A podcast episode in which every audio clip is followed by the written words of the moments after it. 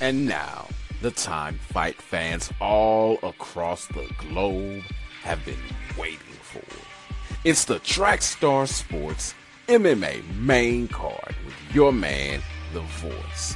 As always, let's start off with some headlines and hot takes. Jon Jones, Jon Bones Jones, the one who can only be broken by himself, will have his day in court on February 27th. Kind of, sort of. He'll have his time with USADA at that specific point. And according to an interview with Chad Dundas, Jones's manager, Malki Kawa, believes that the former light heavyweight champion has a 95% chance of fighting in 2018. 95%?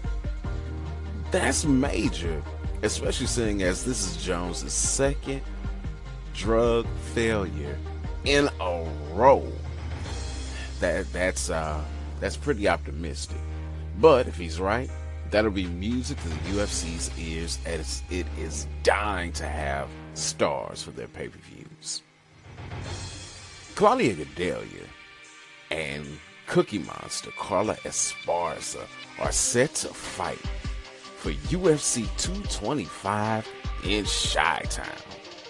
Someone else that's been rumored for the Chi Town pay per view is Chicago's own former WWE wrestling champion CM Punk.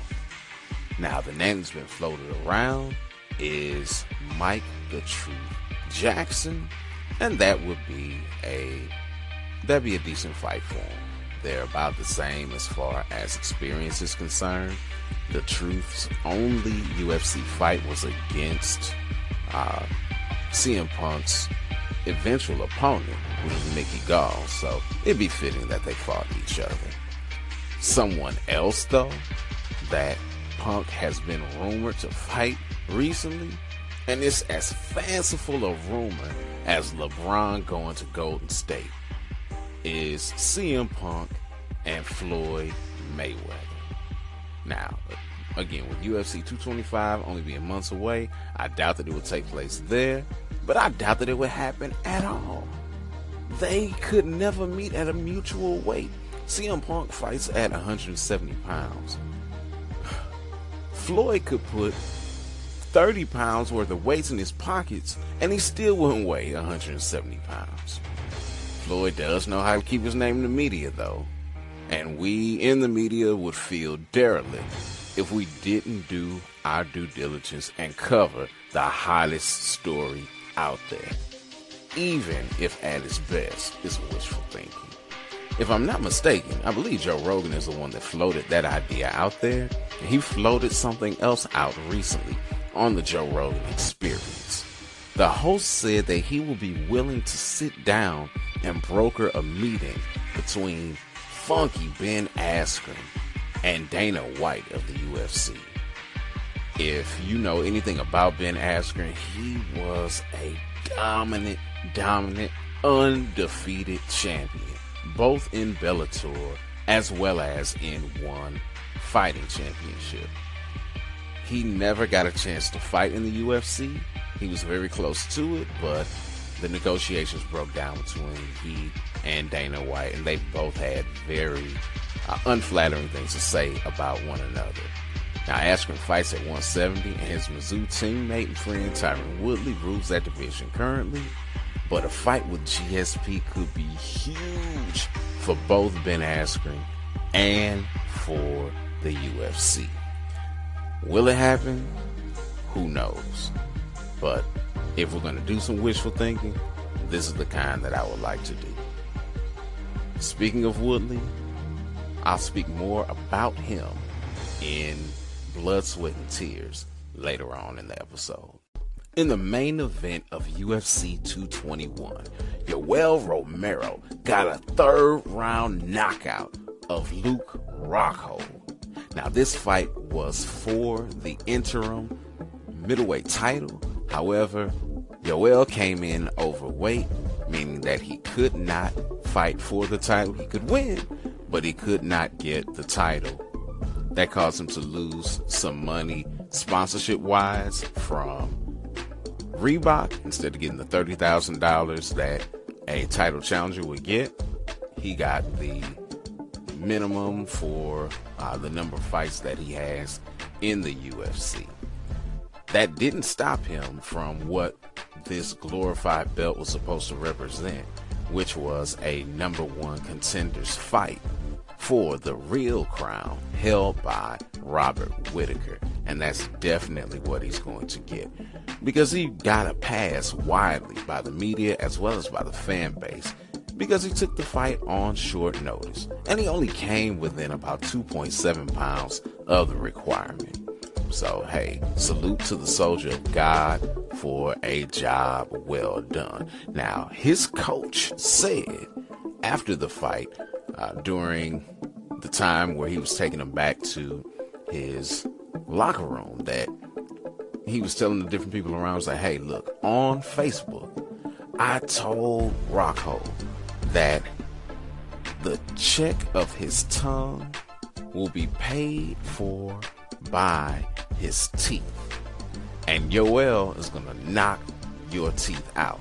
Now, I'm not sure if all of Rockhold's teeth are still in his mouth, but he sure lost consciousness from a devastating uppercut delivered by Yoel Romero. The Voices marquee matchup for the main card was Cyril Asker and Tai Tuivasa. Tai did his thing. And then while he was still in the ring, celebrating, getting ready to have his hand raised, he asked for a celebratory drink. But this was not any kind of celebratory drink. He wanted to do a shoe. What is a shoe, you ask? You may not want to know, but I'll share anyway. This was made popular by a race car driver down under. And Tuivasa said that, hey, this is just how we, we get down. This is really normal. What you do is you take a beer and you drink it out of someone's shoe. Hence the name Shoey. Now, beer is an acquired taste, but that sounds like an insult to injury to me, not a celebration. Fighting at home has been good for Jake Matthews as he picked up his third straight victory over Li the Leech Jingliang. That snapped Li's four fight win streak, but the Leech scratched and clawed his way through the unanimous decision loss. I mean, literally. He had a double eye gouge that left Matthews bleeding. The exciting contest, though, earned Fight of the Night honors. The Voices marquee matchup for the prelims did not disappoint as Jussier Formiga pulled out the submission win over Ben Nguyen in the third round of their fight. The back and forth battle ended when Ben failed to tap and took a nap. For that, Formiga got a performance of the night bonus. Last week I started to add a bonus fight but I didn't want my Nigerian bias to show too much. I should have done it anyway because the person whose star rose the most at UFC 221 was Israel Adesanya. The Nigerian born New Zealand fighter made his UFC debut riding an undefeated 11 fight win streak and added a KO victory to his record over Rob Wilkerson. Adesanya built his rep in kickboxing. How many people do you know that are so good that they have to fight just to get work? The 57 fight vet lost only five of his kickboxing matches, and nearly half of his kickboxing wins came by KO. I first became familiar with him in the Glory organization. This man looks like Jon Jones, strikes like Anderson Silva, and has mic skills like Conor McGregor. At 28, he has all the makings of a long standing star if he manages his career properly. The last Stylebender thanked the game Wilkerson after the fight and telling him that four other people turned it down. That's what I'm talking about. He had to fight just to get the fight. Now, even with all the bravado that Israel has, he was overcome with joy after the fight. As he was making the walk down the hall to his locker room, he couldn't help but to cry, thinking about the promises that had been made and thinking about the changes that could take place since he has made this major leap in his career. Through the 11 fights that he'd had before that, he knew that this 12th fight was the true beginning of his MMA career. A career that can change his life and the destiny of his descendants. Bellator 194 is taking place at the Mohegan Sun Arena in Uncasville, Connecticut. Main event is Roy Big Country Nelson versus Matt Mitrione. This is a rematch of the TUF 16 finale where they were the main event back in 2012. Big Country stopped Meathead in the first round by TKO in that fight. Early in his career, Mitrione said now he can pass the IQ test, which means don't go charging in against Roy Nelson like he did in the first matchup.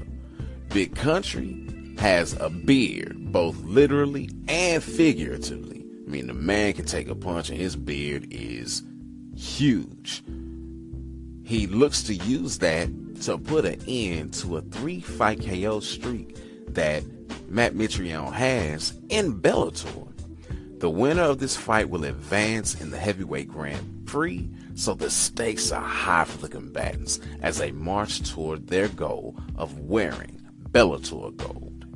Speaking of high stakes, the co-main event between Patricky Freire and Derek Campos is another rematch of a KO victory. Like Mitrione, Pitbull is looking to even the score, though he admits he'd rather have a fresh matchup than take on the Stallion again. Pitbull believes, with a win, that he should be in line for a title fight at 155 pounds. Now, it definitely should be the case for Campos if he were to win, because he's riding a four fight win streak in Bellator dating back to Kimbo Slice's last fight in Houston two years ago. Heather Hardy versus Ana Julaton is the Voices marquee matchup for Bellator 194. Hardy missed weight, but thought that the commission was being nice to her by not making her strip down to get to the 126 pound limit for the fight, as she was only about 2.5 pounds over the limit and figured that her bathing suit that she wore weighed that much. However, athletic director Mike Mazzulli said that she was so dehydrated he didn't want her to do anything but focus on getting fluids back in her body. He did not want to give her another hour to try to get down to the weight as he could have because he just felt as if she was way too far past that at that point. He didn't even want her stripping down to try to make the 126. He just wanted her to get fluids in her. So he called things off. Her purse will be fined 20%, but the fight will go on. Now, neither of these fighters looked the best in their last outing. Both Julaton and Hardy are former boxing champions, and Bellator is looking to build on some crossover appeal with these two. What makes this fight even more interesting is that they're going to do it again, brother, but in the boxing ring in the near future. Hardy has been a phenomenal, phenomenal fighter in MMA in the sense that she's got a ton of heart. Both fights, she has been in it to win it. She's given it her all. She's left it in the cage. Julaton, she's got a lot more experience as far as MMA is concerned, fighting both in Bellator as well as in one championship over in Asia. So again, uh, this is really the best fight that Bellator can make for both of them, and they're hoping to build on this as they're building on their Grand Prix by having a storyline that exceeds uh, this fight card. Another fight to keep your eye out on on Bellator 194 is Liam McGeary versus Vadim Nemkov. Since losing his belt to Phil Davis, McGeary has split the last two of his fights. Now, Nemkov trains alongside the last emperor, Fedor Emelianenko. And Nemkov brings a three fight win streak into this matchup, looking to make his name off the former light heavyweight champion, who lost in his last fight against fellow countryman Linton the Swarm Vassell. The curtain jerk for Bellator 194's main card pits Tywan Claxton versus Jose Antonio Perez. The fighter formerly known as Speedy Eric Claxton will look to build on his flying knee victory that took place in his Bellator debut and establish himself as must watch TV. The Jersey product, Perez, looks for his first Bellator and pro victory in this contest.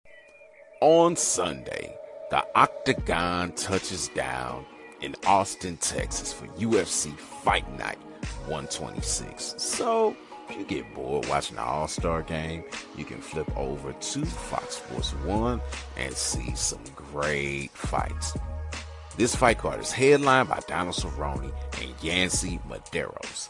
Cowboy is looking for his first win out of the last four fights that he's fought. Doing so will put him in the history books as the person with the most victories in UFC history. Now, in an interview recently with John Morgan, Cowboy said he is not concerned about setting records. He wants to win because he's tired of losing. Yancy, on the other hand, this is the highest profile fight of his career, fighting the biggest name that he's ever fought in Cowboy Cerrone. And the Hawaiian is headlining for the first time in his career. So this is setting a whole bunch of records for him, and we'll see how the pressure gets to him, whether that fuels him or whether that hinders him. Now he's coming off of a fight of the year candidate, and he looks to build in the 175 pound division as he's won the last three fights that he's had. Another signature win will be fuel to the fire that is UFC Hawaii that both he and his companion, featherweight champion Max Holloway, have been pushing for. Derrick Lewis will be taking on Marcin Tybura in the co-main event.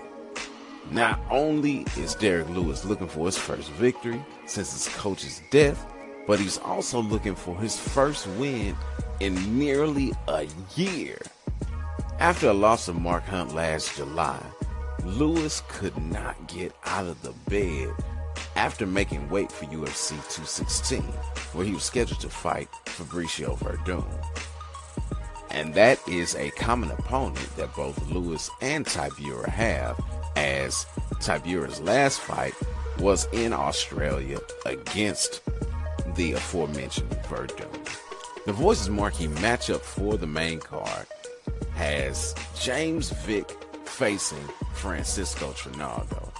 Now, I was really on the fence as to what fight to pick as my marquee matchup, but listening to everyone else talking about fights all week long, all the big dogs have been talking about this fight because it is a consensus that the Texecutioner is a dangerous fight that nobody wants a piece of in the lightweight division.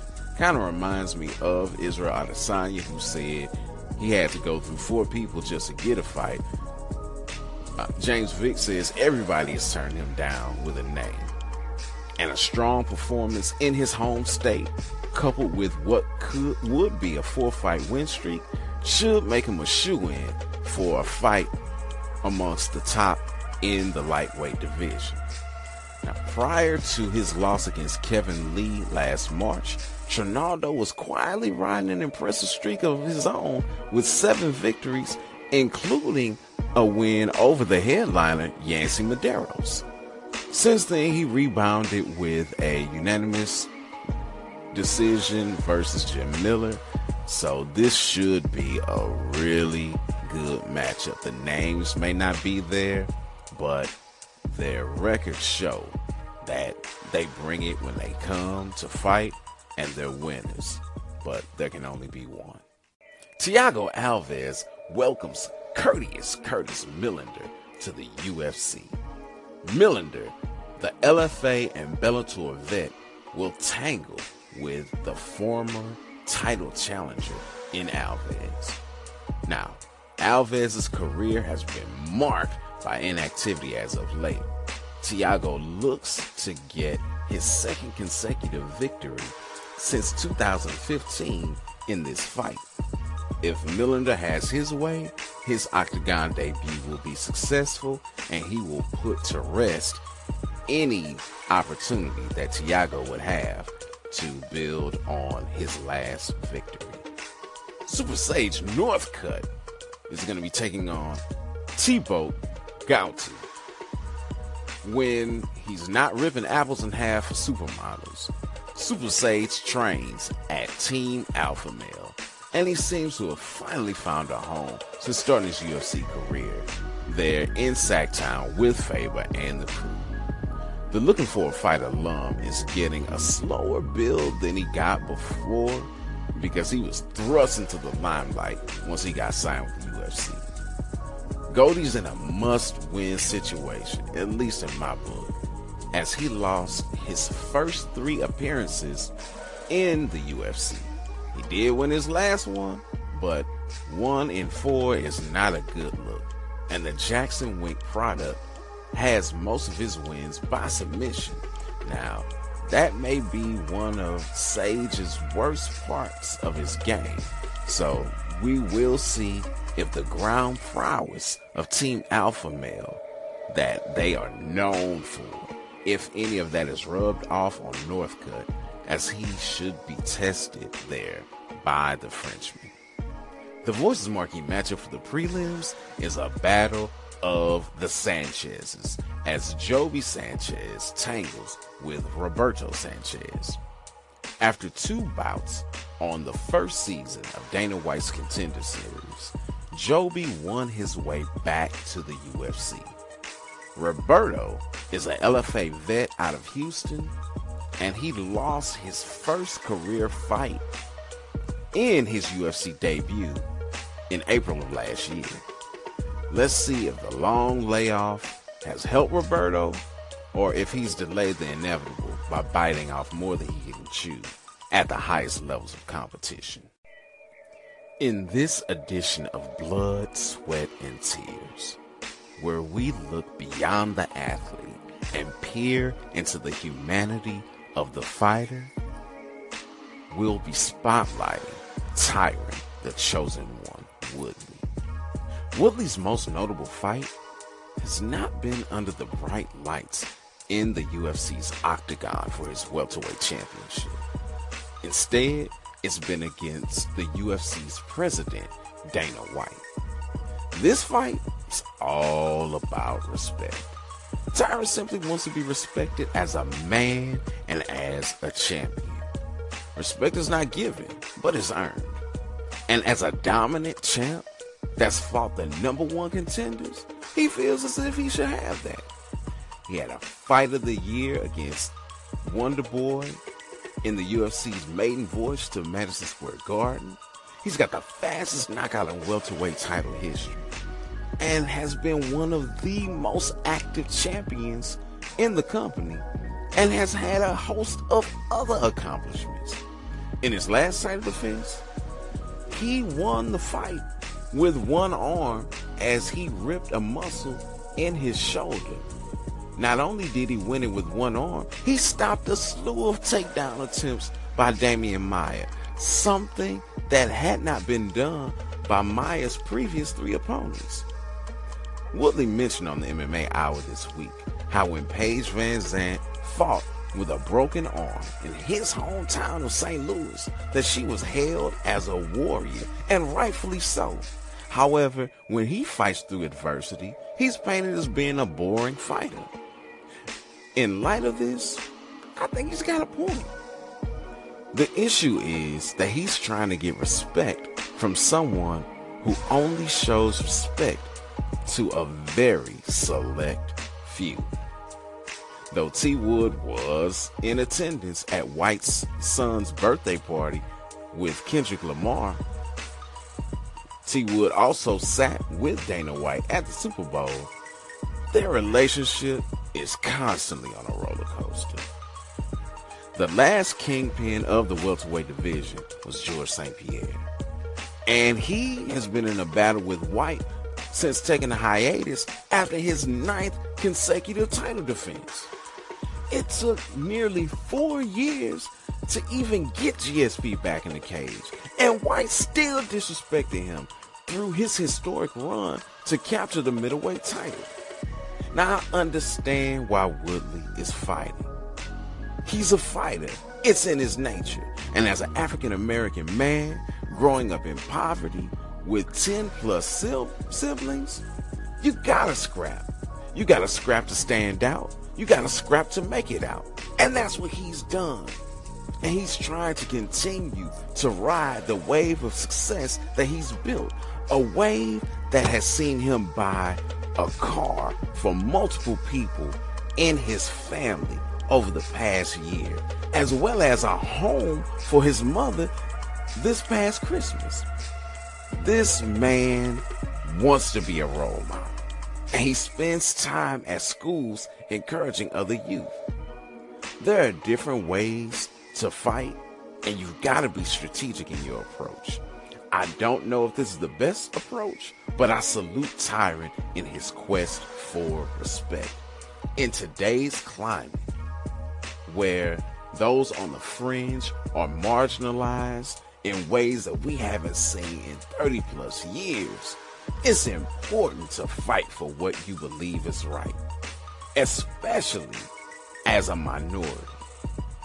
Even if he doesn't get the respect that he looks for from the UFC or from the most vocal within MMA's fan base, I hope that his legacy provides him with the respect that no one can deny.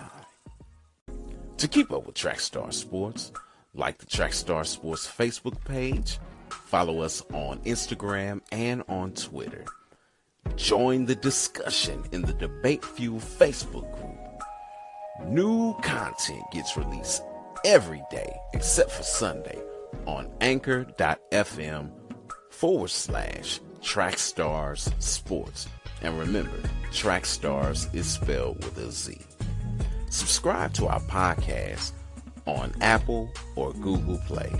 Also, don't forget to tune into our flagship program, Debate Fuel, that airs live on Periscope on Saturday mornings, or you can listen to the podcast on SoundCloud. Until next time, it's your man, the voice, Trackstar Sports MMA correspondent, bringing you the MMA main card, and I'm sounding off.